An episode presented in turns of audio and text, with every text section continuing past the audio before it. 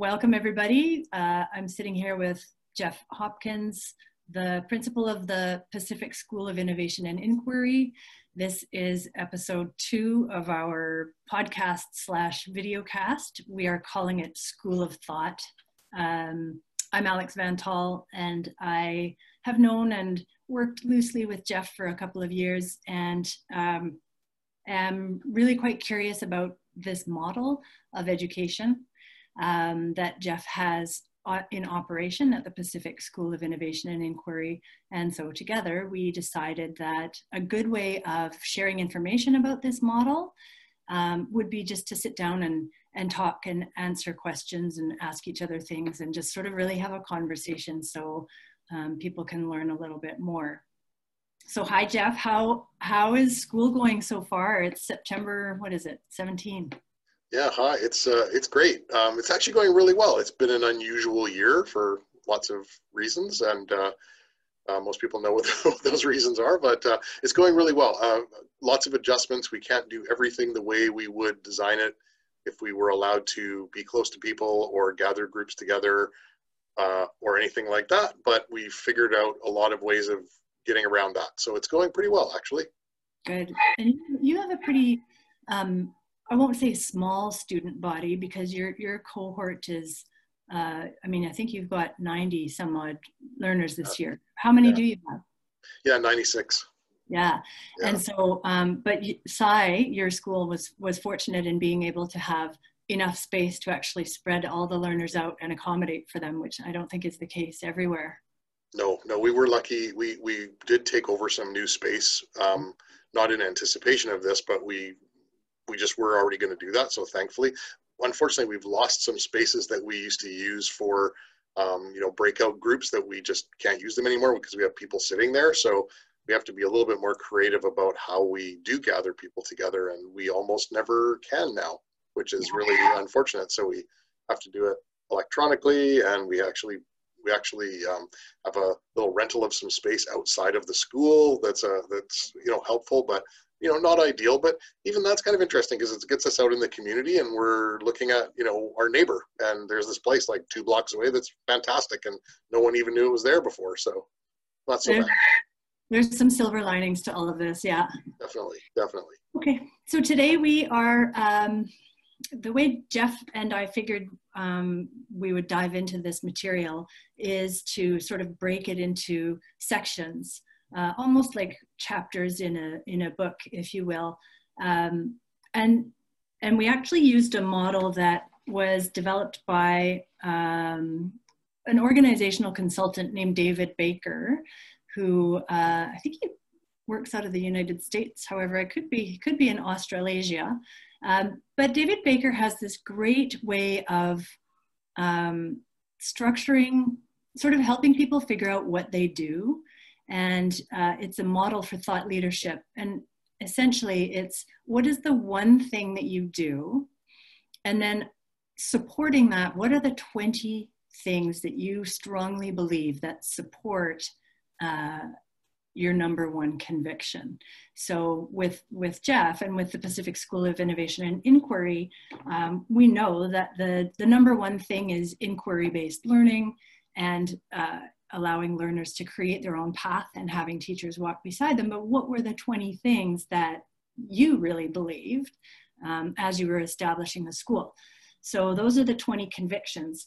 Um, this model we just loosely refer to as the 120-50 and um, supporting the 20 or 50 more minor convictions and actions that you would take. We won't be getting to the 50, at least not today, but we're gonna start with your first of your 20 convictions. And Jeff, let me ask before I read these, are, did you form these in any order?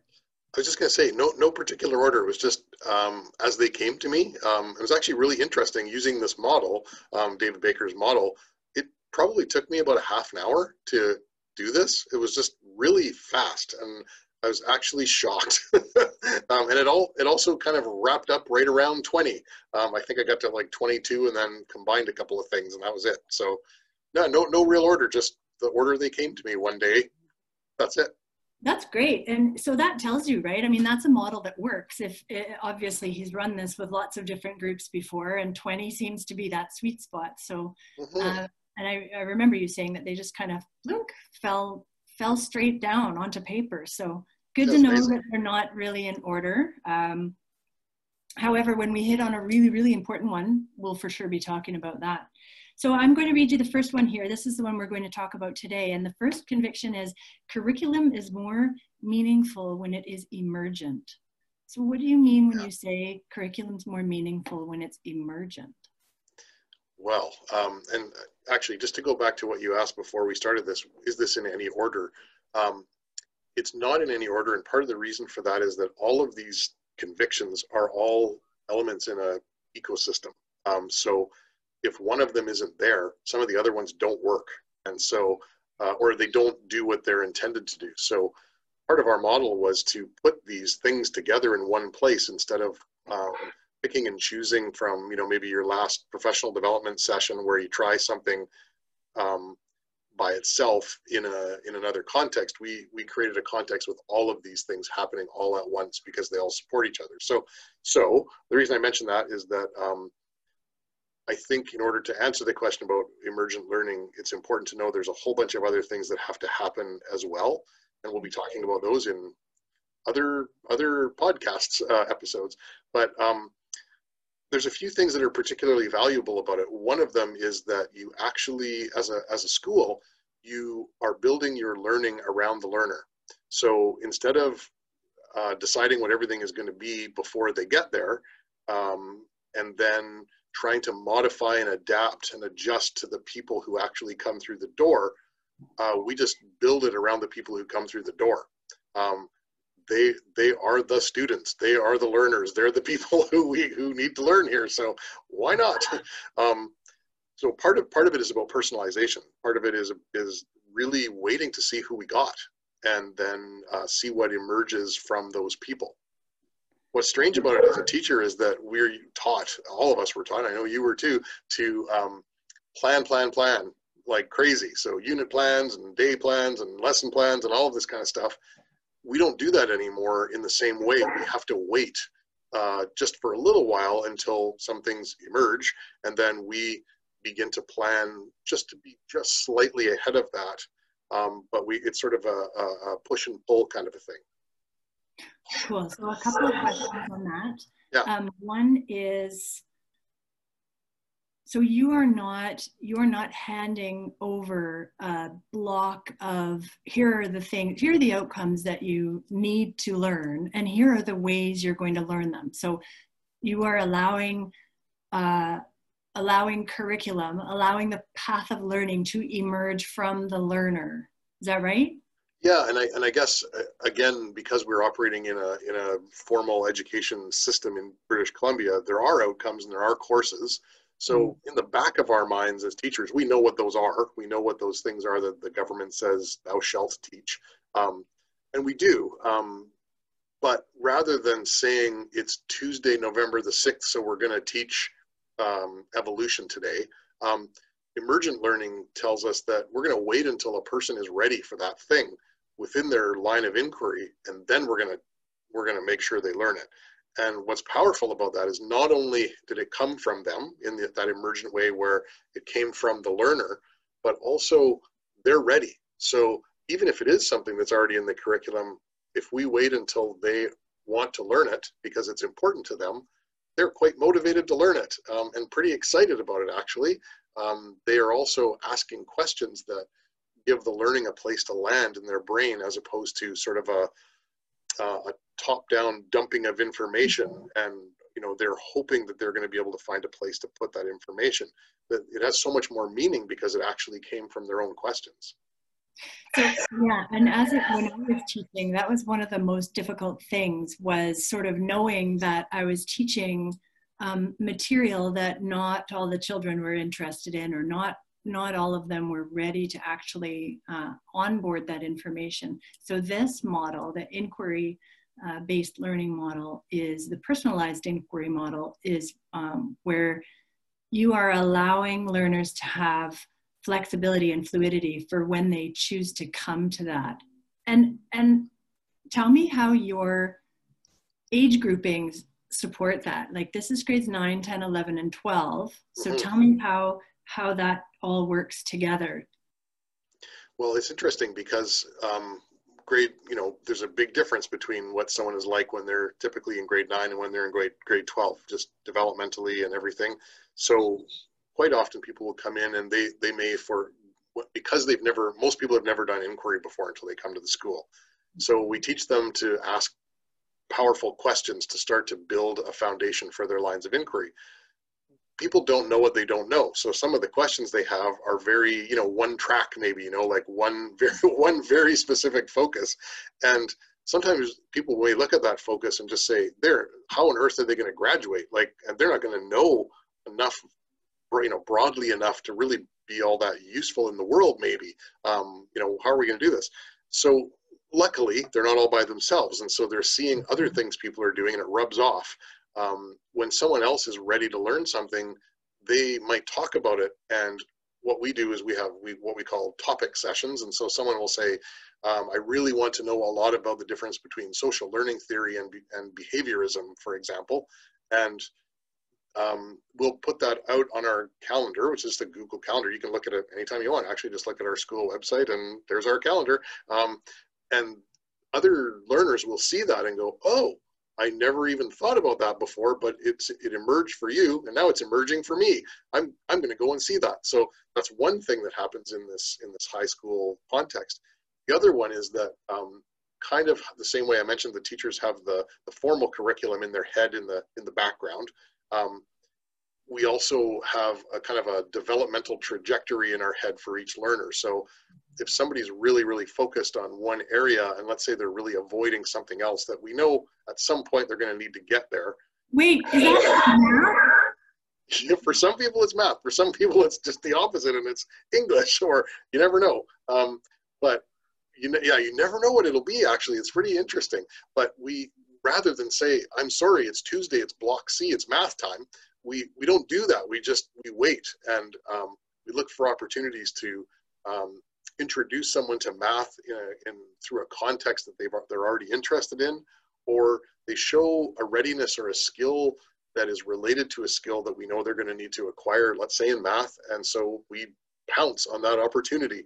Um, we call it nudging, and uh, as teachers, because we sort of build this very trust-based, personalized system, when we do nudge somebody, they respond because we give them so much autonomy and they know that when we do that, there must be a good reason for it. So that's great that you are just talking about that trust-based, personalized system because I want to, I want to have you expand a little bit uh, uh, around that. Um, one of the things when I think back to when I was teaching, and I taught grades five and six primarily, but I did teach high school and I did teach uh, younger children.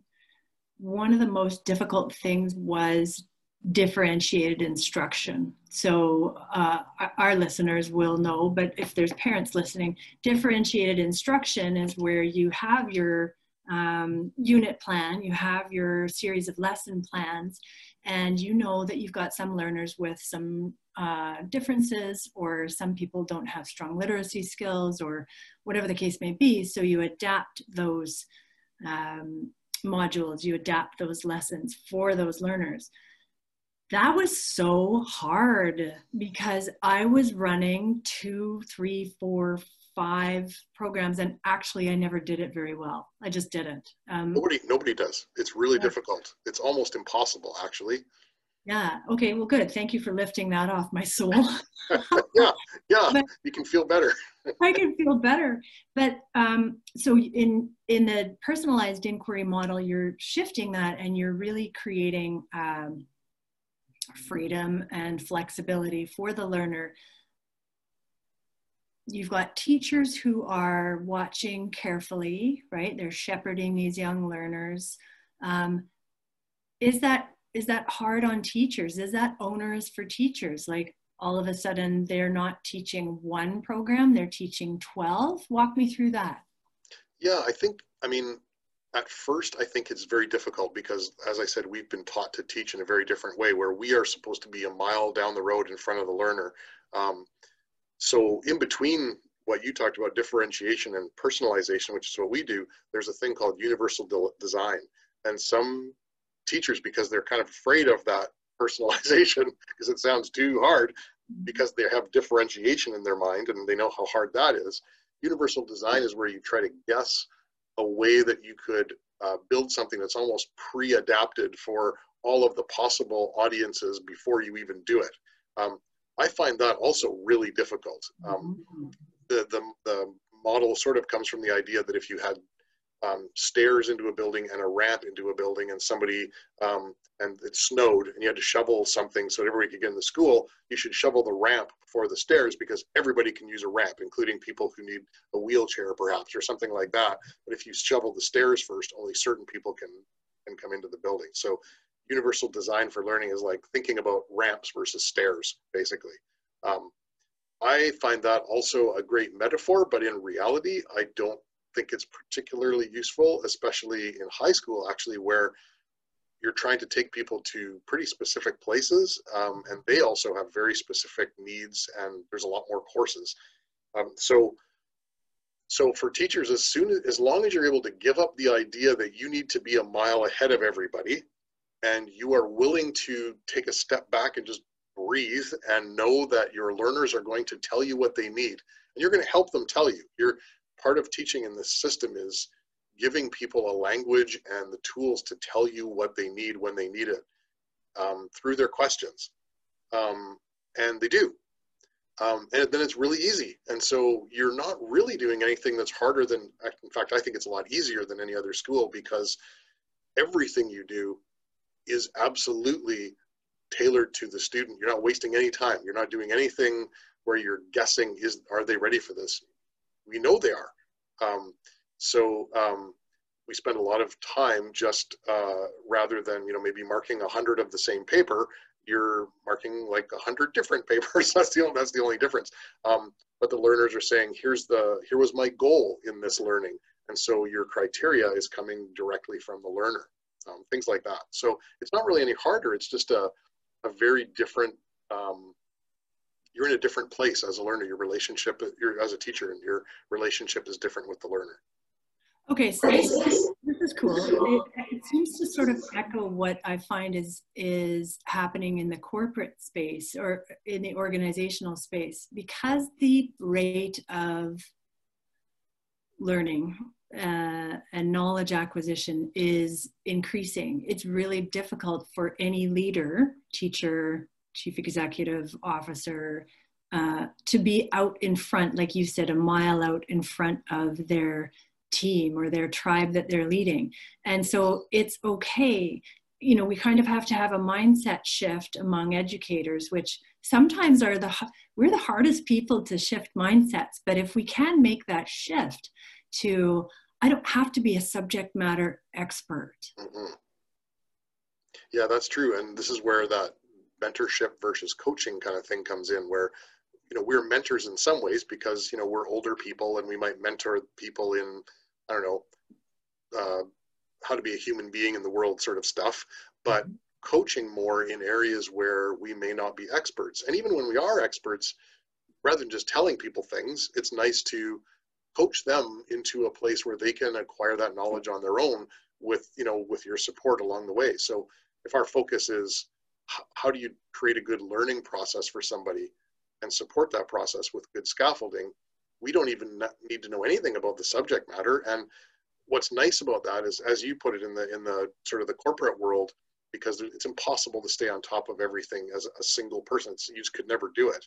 Um, in the school if you limit what your learners are allowed to access because you're only you're going to cap it wherever your expertise ends you are you are doing a massive disservice to kids um, because they will go way beyond where you are all the time every day. So your ego takes a, a bit of a kick. So um, that's one thing that probably is harder uh, until you can get rid of that.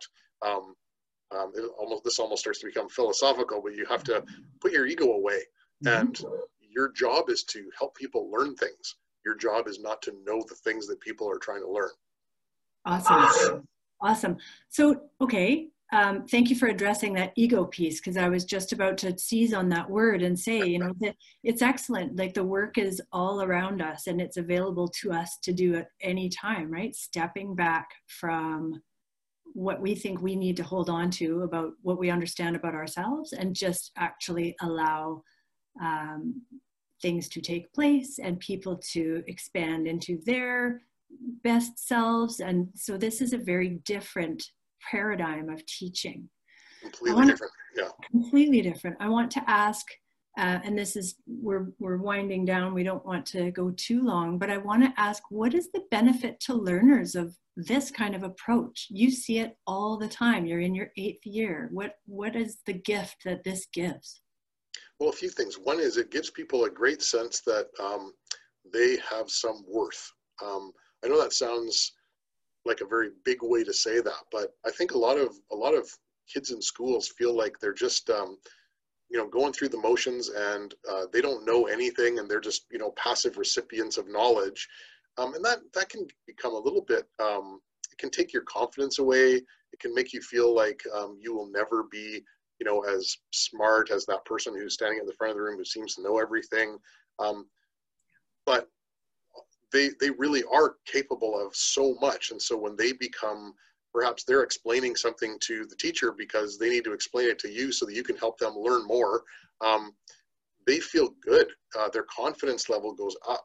They are the expert in the room so often. And so um, there's just a, you know a very very good um, feeling uh, for somebody when they feel like they actually have a handle on something that maybe they're the only one in the building that has a handle on that um, a lot of our learners also end up offering sessions to other learners, um, which is also unusual in schools um, because they are the resident expert. So, um, you know, so there's the just the personal good feeling. Um, there's fabulous resumes. so people tend to get, you know, scholarships and they get into, they get jobs really easily and all that because they really know what they're doing. Um, they're not passive recipients. Um, and then they also remember things better because um, they wanted to learn it. It wasn't uh, it wasn't something that they were desperately sort of trying to find a little spot in the brain to park it. Um, they made the spot already because they were they that's why they want to learn it. They have the spot empty, ready to go. Um, so um, the advantages are like much better retention of, of detailed information.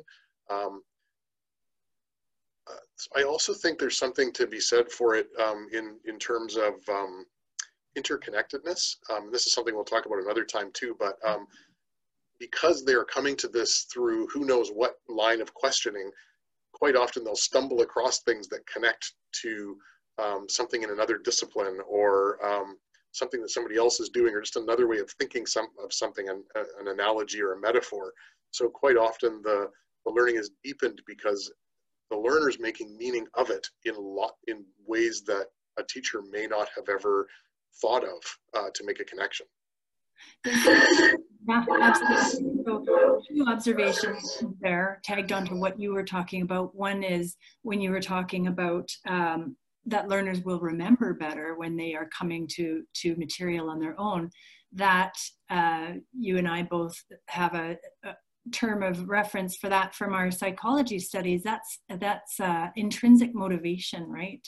Yeah. We all do all of us, adults, children, whatever, we do better.